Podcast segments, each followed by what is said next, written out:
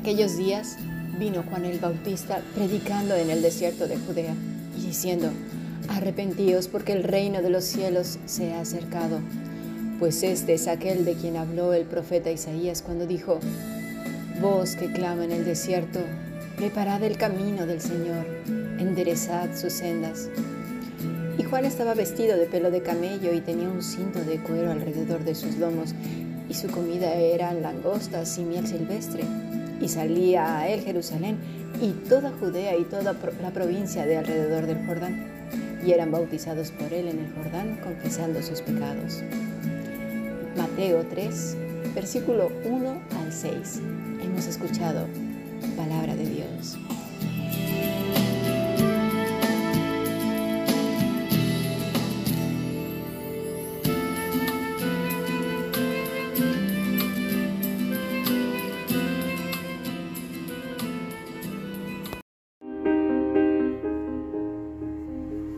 La Fundación Bíblica te invita a participar tanto de esta aula internacional hoy apegados a él, como sus cursos online en mol.fundacionbiblica.com. También adoración de siervos todos los martes a las 7.30 de la tarde España a través de nuestro canal de YouTube.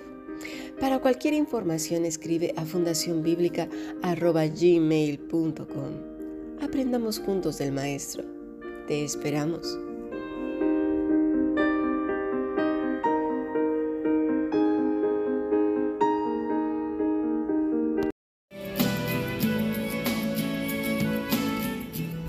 ¿De quién es el reino? El reino de los cielos se ha acercado a vosotros, dice Juan. Vamos a ver algunos pasajes que nos hablan de ese reino. Ya en estudios anteriores hemos tocado mucho ese tema, sobre todo hace dos años, si no me equivoco. Pero bueno, vamos a profundizar en esto. ¿Qué os parece? Mateo 4, versículo 16 al 17. El pueblo asentado en tinieblas vio gran luz, y los asentados en región de sombra de muerte, luz les resplandeció. Desde entonces comenzó Jesús a predicar y a decir, arrepentíos, porque el reino de los cielos se ha acercado. Mateo, habla de multitud de gente. Bueno, en realidad habla de un pueblo que habita en tinieblas, que permanece, que reside. ¿En dónde? La palabra es escotos, en oscuridad, tinieblas, sombras, refiriéndose al error. Esta palabra ya también la hemos visto anteriormente. Porque hemos cometido muchos errores a lo largo de nuestra historia personal.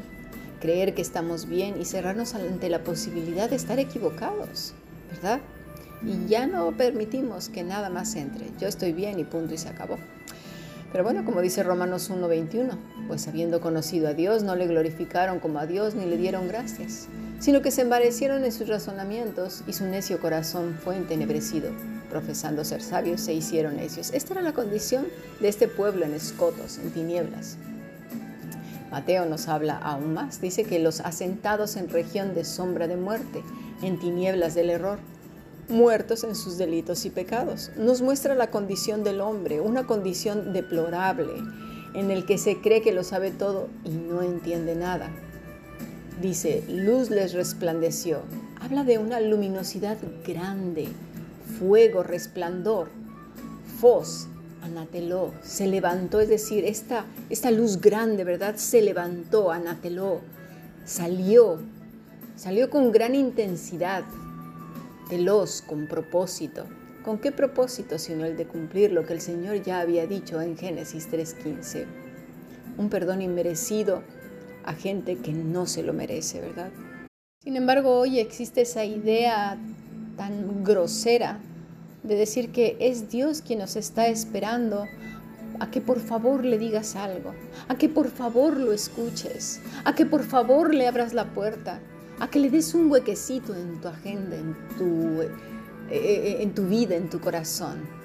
Bueno, vamos a continuar entonces con el reino de los cielos, porque no es para cualquiera. Ya el mismo Juan nos ha dicho que es necesario dar fruto. ¿Qué fruto? El fruto de arrepentimiento. ¿Y cómo es ese fruto? La palabra es la misma que se usa en Gálatas 5:22 cuando se habla del fruto del Espíritu Santo, carpos. Cuando estuvimos en nuestra clase, pues, del reino de los cielos hace un año y medio, dos, estudiamos las características de estas personas. Mateo 5, eh, versículo 3, vamos a leerlo. Bienaventurados los pobres en espíritu, porque de ellos es el reino de los cielos. Los pobres en espíritu, ptojos, tosó, quiere decir acurrucarse. Es la traducción de esta palabra.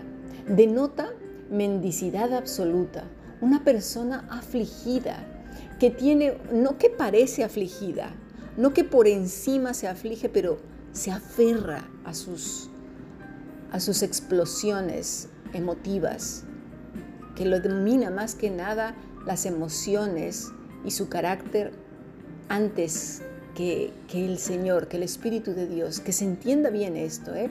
porque habla de una condición del corazón. Tiene una similitud con otra palabra que es penés, que es morirse de hambre, indigente.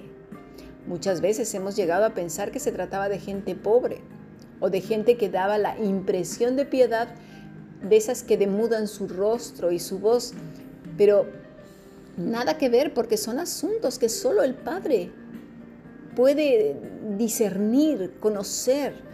¿Por qué? Porque son asuntos que se tratan en la intimidad del corazón y que solo y solo Él puede escudriñar. Pero ojito, también nosotros lo podemos ver, porque dice el Señor Jesucristo que por los frutos los conoceremos y somos llamados a discernir esto, mis estimados.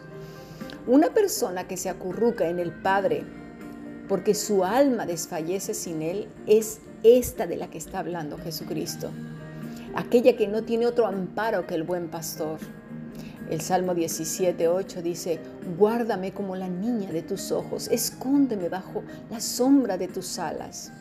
Por tanto, todo aquel que su condición perpetua, permanente y para siempre, es decir, siempre, perpetua, permanente, en cada pestañeo, siempre, su condición de todos los días, momento, segundo, microsegundo, todo el tiempo, dice Jesús, que de ellos está siendo, no será, está siendo.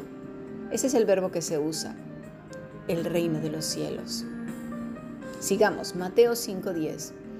Bienaventurados los que padecen persecución por causa de la justicia, porque de ellos es el reino de los cielos. No está hablando de la justicia de hágase justicia, está hablando de Cristo. ¿eh? Dice, una de las palabras que vemos en este estudio fue la palabra Macarios, que es bienaventurado, pero también es bendecido, dichoso, glorioso, mira, bien librado. La persona que es, es decir, que es en su ser, así con las características que dice el rey, ya está siendo bendecida, bien librada, gloriosa. Por tanto, y como dijimos en nuestros bloques de esta mañana, la vida de esta persona allana, prepara el camino para el rey. Es una antorcha brillante que ilumina el camino que conduce a Cristo. Porque como dijimos, la gente mira quiénes somos y no qué hacemos. Porque están hartos de ver gente que hace muchas cosas, pero tiene un doblez impresionante. ¿Cuántos gente rica y no rica, ¿verdad? Están en la Cruz Roja, en Médicos Sin Fronteras y, hacen fundaciones y bueno, cuántas cosas. Hasta los narcos hacen un montón de obras de beneficencia, mucho más que tú y que yo. Y, y a los pueblos y todo, bueno, unas cosas maravillosas. ¿Y qué? ¿Y qué? Dice Dioco, Dioco, perdón, perseguidos. Dice, Bienaventurados los que padecen persecución, perseguidos. Pero sabes, esta palabra dice aún más.